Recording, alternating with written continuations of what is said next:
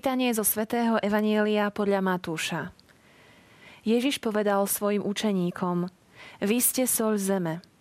Ak sol stratí chuť, čím ju osolia? Už nie je na nič, len ju vyhodiť von, aby ju ľudia pošliapali.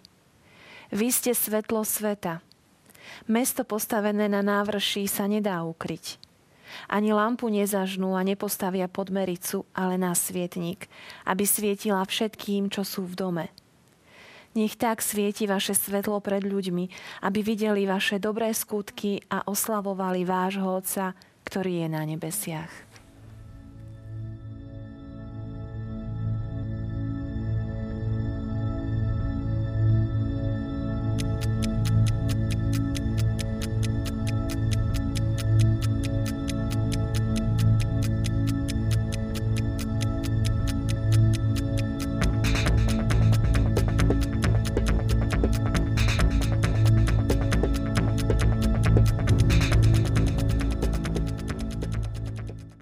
Priatelia, my kresťania máme byť viditeľní, stáť na návrši a neskrývať sa a hrdo a odvážne ukazovať, komu patríme. O tom hovorí dnešné evanelium, o tom sa budeme rozprávať s otcom Jozefom Jančovičom, farárom z domu svätého Martina, ktorý zároveň aj prednáša sväté písmo na Rímskokatolíckej bohosloveckej fakulte v Bratislave. Znovu vás vítam u nás. Ďakujem pekne. Otec Jozef, poďme sa pozrieť na to, v akom kontexte boli vyslovené tieto slova, kedy a kde ich Ježiš povedal. Je to veľmi e, krátky úryvok, ale veľmi taký hutný, ako by žiadne slovo nebolo tam zbytočné alebo navyše. Mhm. Tak tieto slova, kde Ježiš nejak tak určuje identitu svojich poslucháčov, zaznejú vo veľkej e, prvej Ježišovej reči, ktorá je skutočne famózna a veľmi výnimočná. Je to reč na vrchu Eh, pokrýva kapitoly 5, 6, 7 v Matúšovom evaníliu. Eh, prežívame rok, kedy čítame na pokračovanie v období cez rok eh, z Matúšovho evanielia. A Matúšovo evanielium je veľmi typické svojimi rečami, ktoré Ježiš predniesie pri určitých situáciách. Tá úvodná reč na vrchu, v podstate takým veľkolepým vstupom, veľmi radosným, ale zároveň aj náročným zo strany Ježiša voči nám. A tieto slova, ktoré sme dnes počuli, zazniejú hneď v zápäti po blahoslavenstvách. Blahoslavenstvá sú výnimočným textom Nového zákona. Sú to v podstate také mm, prísľuby Ježiša, prísľuby takej opravdivej radosti, ktorá je podmienená istými postojmi v živote človeka. A v zápätí na tých 9 blahoslavenstiev, poznáme ich e, v počte 8, ktoré sú podané v tretej osobe, blahoslavený, chudobný v duchu, lebo ich je nebeské kráľovstvo to prvé. Prichádza to 9. blahoslavenstvo. Blahoslavení ste vy, teda, keď vás budú pre mňa potupovať a prenasledovať a všetko zlé na vás nepravdivo hovoriť. Radujte sa a jasajte, lebo máte hojnú odmenu v nebi. Tak prenasledovali aj prorokov, ktorí boli pred vami. Teda toto posledné deviate blahoslavenstvo má takú perspektívu prenasledovania, teda dosť negatívnu, ale ktorá vyzýva, hoci je to teda negatívny, negatívna situácia v živote radosti, k tej hlbokej, e, hlbokej radosti človeka, ktorý má kvôli Ježišovi dokonca prijať aj takýto postoj v živote človeka. A hneď v zápäti po tomto náročnom deviatom blahoslavenstve Ježiš prejde k tomuto označeniu svojich učeníkov nielen učeníkov, pretože je povedané v závere 4. kapitoly pred tou rečou na vrchu, že prichádzajú obrovské zástupy, aby Ježiša počúvali. Zo všetkých strán, môžeme povedať, v tedajšej eh, Galilei a teda aj spoza hraníc. Takže vidíme tu obrovské zástupy, ktoré Ježiša počúvajú a blízko neho sú učeníci. Mimochodom, tak častokrát nájdeme aj zobrazenie tejto reči Ježiša na vrchu, že v jeho blízkosti, keď on sedí ako učiteľ, zaujíma pozíciu učiaceho proroka a zároveň e, viac ako proroka samozrejme, pretože bolo povedané, no ja vám hovorím, presahuje dokonca aj na väčšieho proroka starého zákona Mojžiša vidíme okolo Ježiša tých najbližších a potom veľké zástupy okolo. Takže sa to týka všetkých a týka sa to teda aj nás. Ježiš tu určuje identitu svojich poslucháčov, aby potom v zápetí, keď hovorí o svetle, ktoré má svietiť z ich dobrých skutkov, prišiel konkrétne tomu typu skutkov, ktoré chce vidieť on u svojich učeníkov, ktoré majú presahovať spravodlivosť farizejov teda tú spravodlivosť, ktorú zdôrazňoval aj starý zákon, teda tá Ježišova spravodlivosť je eš, ide ešte ďalej. Takže tieto slova zaznievajú aj širokým zástupom a teda cez tieto zástupy, keďže máme zachytenú túto reč aj v Evaniliách, zaznievajú samozrejme aj nám. Mi napadá taká otázka, že či, či e, keď Evangelium e, rozlišuje, že Ježiš sa prihovára zástupom a učeníkom, tu to máme spojené, či aj v našom živote e, keď sme bližšie k Ježišovi, hovorí nám iné veci, ako hovorí e, možno zástupom alebo tým, ktorí sú v tom vzťahu s ním ďalej. Áno. Možno môže poslúžiť opäť to Matúšovo evanílium, že v tých rečiach Ježiša Krista, v tom Matúšovom evaníliu, nájdeme reči rôznym adresátom. Môžeme povedať, že táto reč návrhu je, je adresovaná širokému okruhu aj tých zástupov a v rámci nich sú učeníci špecificky postavení. Ale napríklad tá ďalšia reč v poradí, tá je v 10. kapitole Matúša, je misionárska reč. A to je už samozrejme adresovaná predovšetkým jeho učeníkom, ktorí majú ísť a zakúsiť e, aj e, túto skúsenosť, ohlasovať Božie kráľovstvo a pokánie v rámci neho, ako to robil Ježiš a majú teda tú prvú skúsenosť. Potom je reč podobenstiev, keď vidíme, že Ježiš hovorí podobenstvá e, tým, čo sú vonku a potom svojim odhaluje tajomstvo tých podobenstiev, pretože ich pripravuje na tú budúcu misiu. Cirkevná reč je napríklad nasmerovaná tiež tým, ktorí budú v rámci e, spoločenstva, ktoré založil Ježiš, viesť toto spoločenstvo Zaznievajú napríklad aj také beda farizejom a zákonníkom, ktorí boli lídry vtedajšieho židovského národa, zákonníci respektíve vodcovia v rámci národa. A teda keď to zaznievalo týmto vodcom, to, že to je Matúšovom evaníliu, zaznieva to aj tým, ktorí sú poverení vedením tej Ježišovej komunity. No a eschatologická reč zaznieva tiež v okruhu tých najbližších e, vyvolených štyroch učeníkov, respektíve u niektorých evangelistov troch, ale cez nich to počúvame e, všetci. Takže vidíme samozrejme isté odlišnosti a nasmerovanie alebo vôbec tá forma alebo aj ten žáner tej reči naznačuje, komu je predovšetkým určená reč.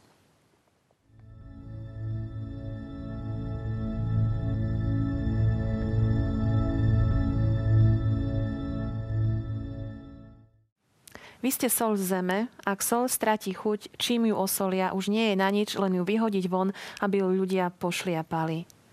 Prvý symbol v dnešnom úrivku je sol. Ako ho vysvetlíme?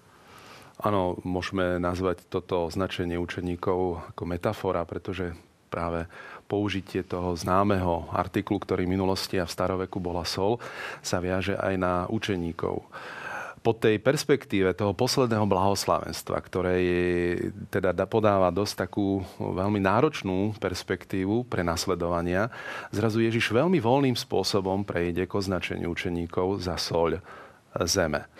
V staroveku a aj v židovskom náboženstve bola za sol pokladaná Tóra, zákon, E, teda ten zákon, ktorý bol daný Bohom cez Mojžiša vyvolenému národu. To je, ten, to je tých 5 kníh Mojžišových predovšetkým.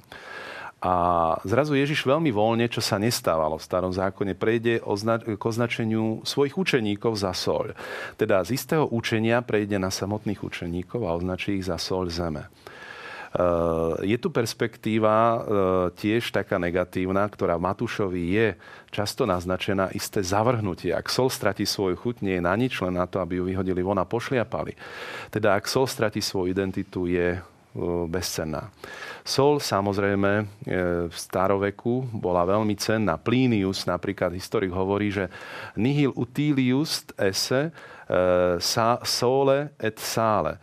Že nie ničoho užitočnejšie ako slnka a soli.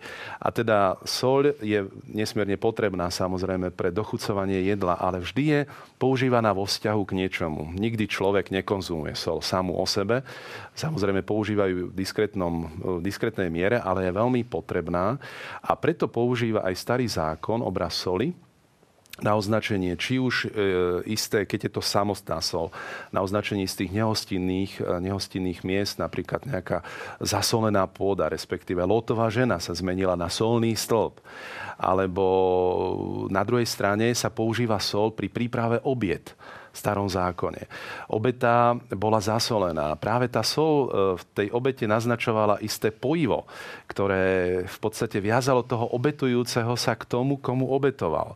Takže sol sa stáva veľmi zaujímavým e, pojmom aj v tomto evanieliu, pretože je užitočná vždy vo vzťahu k niekomu.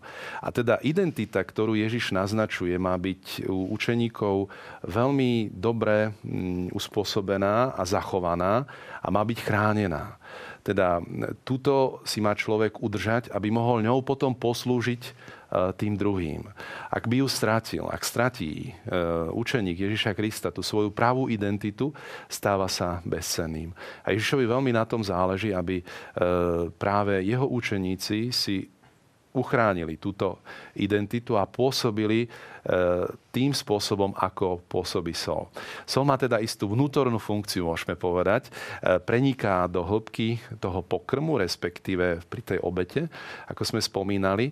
A teda má takú skrytú úlohu, ale veľmi podstatnú, pretože chráni jednak je konzervovadlom, keď dotkneme aj tohto rozmeru soli, alebo na druhej strane pripravuje to jedlo ako chutné. E, je zvykom u nás, ja som si do dnešnej relácie priniesol aj tento tieto veci, ktoré majú naznačiť ten starý slovanský zvyk, ktorý sa tiež opiera o vítanie chlebom a soľou, kde soľ, ktorá sa dáva na chlieb, tak potom má poslúžiť k upevneniu priateľstva tých ľudí, ktorí sa stretajú. Opäť sol má prepojiť akoby tých, ktorí e, nachádzajú, e, teda sa stretajú a majú nájsť aj tú spoločnú reč a upevniť si ten vzťah, upevniť akoby tú dohodu, respektíve zmluvu. Takže sol v tomto prípade e, naznačuje tú hlbokú identitu učeníka, ktorú si má človek uchovať, pretože ak ju stratí, tak sa e, dostáva akoby mimo hry. Ježiš naznačuje v Matúšovom evaníliu viackrát tému vyhodenia, že budú vyhodení do tmy, tam bude pláč a škrípanie zubami. A teda Ježiš aj ten morálny akcent, alebo teda tú istú úroveň, môžeme povedať aj tú morálnu úroveň učeníkov, aj v zmysle istej identity, chce upevniť, pretože a robí to teda aj istou, istým poukazom na prísnosť súdu. Toto je zaujímavé v Matúšovom evaníliu a vidíme to aj tu v tomto prípade. Takže mm, soľ má túto veľmi zaujímavú úlohu. A keď sa hovorí o soli zeme, e, v súvislosti práve s tým svetlom sveta, niektorí pokladajú práve tie pojmy zem a svet za rovnocenné. Niektorí hovoria, že tu soľ zeme je naznačením tej misie e, v istom lokálnom okruhu, ktorá sa potom e, predlžiť ďalej do celého sveta. To vidíme mimochodom aj v prípade Ježiša Krista. Posiela učeníkov najskôr ku strateným ovciam z domu Izraela a až po zmrtvých staní posiela svojich učeníkov do celého sveta.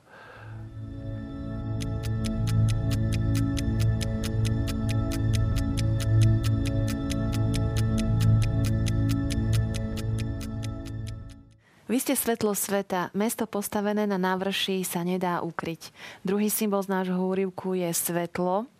Hovorili sme, že sol je naša identita. Kto, to, čím a kým sme v Bohu.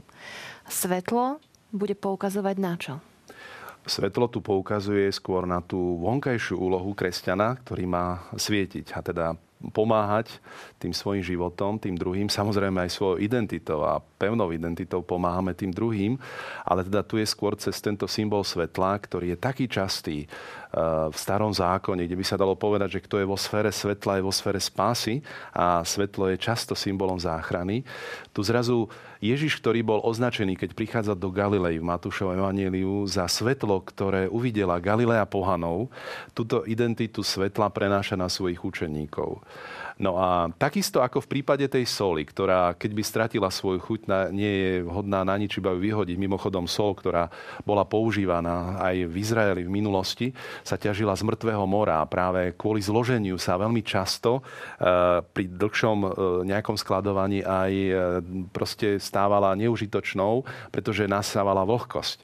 A tak svetlo, ktoré sa tu spomína tiež, má byť viditeľné Ide sa cez metaforu mesta, ktoré nemožno ukryť, e, čo je logické. Ale tiež Ježiš hovorí o tom negatívnom používaní svetla, že nikto to tak nerobí. Nikto nepoužije svetlo v miestnosti, kde nie je okna a položí toto, nepoloží toto svetlo na, niekde pod mericu, pod nejakú komodu, ale postaví ho na svietnik, aby všetkým v miestnosti toto svetlo svietilo. Teda e, je tu istá, môžeme povedať, je tu istý stupňujúci moment v tomto čítaní aj v tomto evanieliu, kde od soli, ktorá má teda tú vnútornú funkciu, ako sme si hovorili, sa prechádza k svetlu, ktoré má poukazovať aj na tú vonkajšiu aktivitu kresťana a Ježišovho učeníka, ktorá má byť viditeľná, ktorá sa nemá skrývať. Mimochodom, toto je trend dnešnej doby a to môžeme a viacerí aj diváci sa o tom presvedčujú, že ak minulosti e, komunisti zaháňali kresťanov do, medzi múry kostolov, tak dnes nám tiež diktuje, dnes nám spoločnosť niečo podobné. Vy sa so svojou identitou kresťana nejak e, nehláste na vonok, nemanifestujte ju, ale skôr v súkromí e, vo svojom živote ju žite, ale nejak dávať ju na vonok, to sa nehodí. No ale toto by bol, myslím, že toto by bolo kontraproduktívne, aby to išlo úplne v protirečení s tým, čo Ježiš chce. On chce, aby teda bolo svetlo, najmä našich dobrých skutkov, a k tomu potom prejde aj záver Evanielia, viditeľné. A teda tieto dobré skutky majú dávať tú chuť tomuto svetu a majú mu dávať istý smer. A práve toto je úloha aj kresťanov. To svetlo teda sa stáva niečím, čo má zviditeľniť tú samotnú identitu kresťana. Na druhej strane E, byť len pohltený aktivizmom, ale nechrániť si svoju identitu, čo je opäť odkaz na tú sol, by bolo málo, ako iba vybudovať si svoju identitu a neponúknutie na vonok. Takže tu máme veľmi zaujímavé prepojenie a to evanílium nám umožňuje takto rozmýšľať a upevniť sa práve v tom našom smerovaní a nasledovaní Ježiša Krista, ktoré má byť veľmi praktické potom a vidíme, že aj sväté písmo a texty sú veľmi praktické, pretože oni idú už potom do tej roviny bežného života a tie dobré skutky sú práve jasným znakom a manifestáciou tej vnútornej identity, ktorá sa má prejavovať aj na vonok. Keď to veľmi zjednoduším, tak sol je symbolom akoby môjho vzťahu s Bohom, ja a Boh, moja identita v ňom. Áno, a, poukazuje na to, áno. A svetlo, ja a svet. Že musí to byť v rovnováhe, ako ste aj povedali. Ano. aby to bolo vyvážené a aby to bolo dobré. Áno, a v istom postupe to musí byť aj, že teda musí sa začať najskôr skutočne upevňovať e, človek v tom svojom vzťahu s pánom, aby mohol potom navonok aj teda e, zažiariť alebo teda ukázať to, čo v ňom vo vnútri je. A teda vidíme, ako hlboký je tento text, hoci krátky, ale práve aj v tej povahe takého stupňujúceho sa textu, ktorý má potom e, záver a finále, môžeme povedať, v tých viditeľných dobrých skutkoch, ktoré opäť nemajú chválu za tie skutky nejak smerovať k tomu človeku, ktorý ich robí, ale on má sám odkazovať svojimi skutkami na Pána Boha, aby oslavovali vášho Otca, ktorý je na nebesiach. Prvýkrát Matúšovi používa Ježiš toto označenie Boha ako Otca.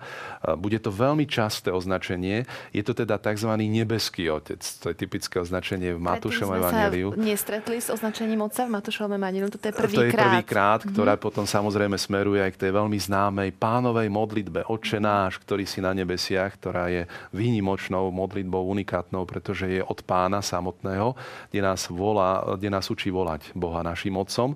A Matúš to robí zámerne, že označuje Boha Otca ako Otca nebeského, pretože e, nechce zbytočne používať meno Boha, Eh, pretože má nesmiernu úctu k tomuto menu, či už pán alebo boh.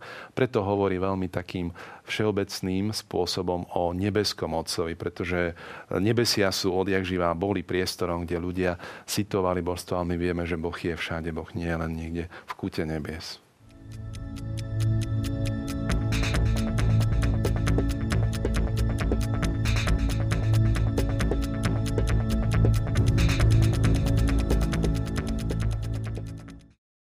Otec Jozef, akými formami, akým, akým spôsobom môžeme byť my ako kresťania viditeľní v tomto svete? Nebyť pod mericou, ale byť na návrši. Byť viditeľný, ukazovať svoju vieru. Tak asi aj v línii toho dnešného textu je dôležité upevniť sa v tom svojom vzťahu s Ježišom Kristom.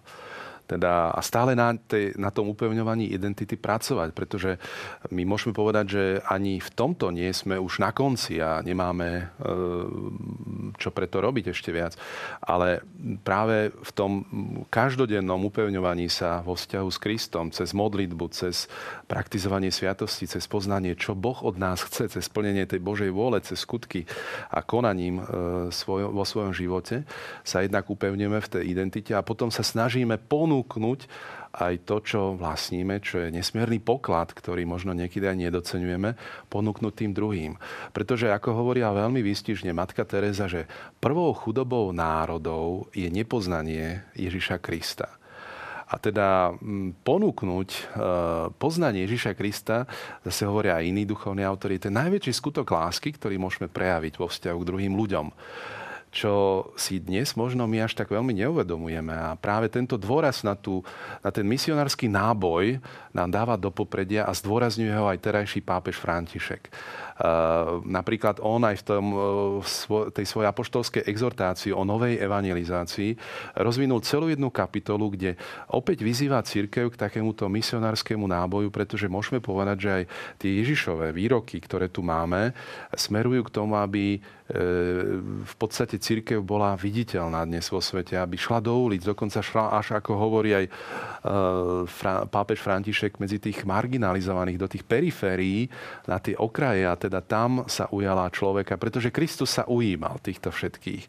Takže toto sa stáva veľmi dôležité a práve ten akcent, ktorý dáva dnes pápež František na mm, túto stránku cirkvi je mm, dôležité, aby sme to brali do úvahy a stávali sa my sami autentickými, dôveryhodnými reprezentantmi Ježiša Krista.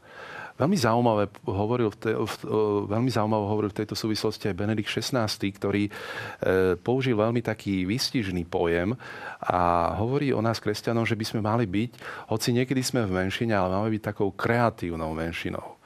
A teda toto samozrejme otvára všetky tie výzvy pre kresťanov k tomu, aby sme uvažovali, ako sa stať kreatívny, pretože dnes skutočne ľudia, keď vidíme, sú aj náročnejší aj voči nám a žiadajú od nás, aby sme veci, ktoré ponúkame, e, ponúkali skutočne tak premyslene, pripravene a so zápalom. A toto je veľmi dôležité. Myslím, že kto je v tej viere Ježiša Krista upevnený, tak je to ako radosť, ktorá sa nedá nevidieť. Takisto to svetlo, ktoré musí horieť, sa, a teda ktoré má svietiť ostatným, e, sa rozdáva iným. Takže e, mať radosť toho, že môžeme Krista a poznanie Ježiša Krista a život podľa Neho ponúkať aj iným, to je to prvé, čo má viesť potom samozrejme aj k tej novej, v tej novej evangelizácii, k tej radosti. Mimochodom, toto bol pojem, ktorý veľmi zdôrazňovala aj tá synoda o novej evangelizácii, objaviť radosť.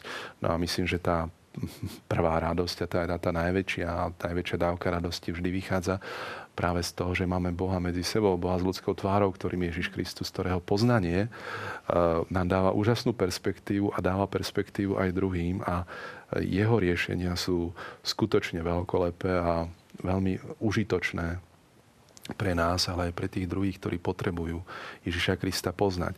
Samozrejme, nerobiť to nejak militantne, pretože aj Ježiš, keď hovorí, hovorí o tom, že naše dobré skutky nech presvedčia ten svet a nech dajú nejak tak e, zakúsiť tú e, Božiu dobrotu, aby ľudia chválili Boha. Takže e, reagovať nejakými negatívnymi alebo negativistickými spôsobmi aj na problémy tohto sveta nie je ani úplne to Ježišovo riešenie. Hoci on je tiež veľmi náročný a žiada od nás e, tú náročnosť, aby sme ju zaviedli do života, ale e, vždy samozrejme smeruje to k tomu pozitívnemu momentu a vždy ukázať to pekné, to dobré, čo je za tým, aj keď človek musí urobiť istú istú očistu a byť náročný k sebe, tak to je veľmi dôležité, aby vždy tá perspektíva toho dobrá a krásy bola prezentovaná aj pri tej náročnosti, ktorú samozrejme človek, my a každý jeden z nás osobne máme žiť a potom máme ju prezentovať aj iným. Vyžaduje si to možno v dnešnej dobe aj odvahu byť viditeľným? Určite, určite, ale myslím, že odvahu nám dáva v tomto prípade E, práve ten vzťah s Kristom. Veď on je naša sila, ako hovoria častokrát žalmy e, v starom zákone.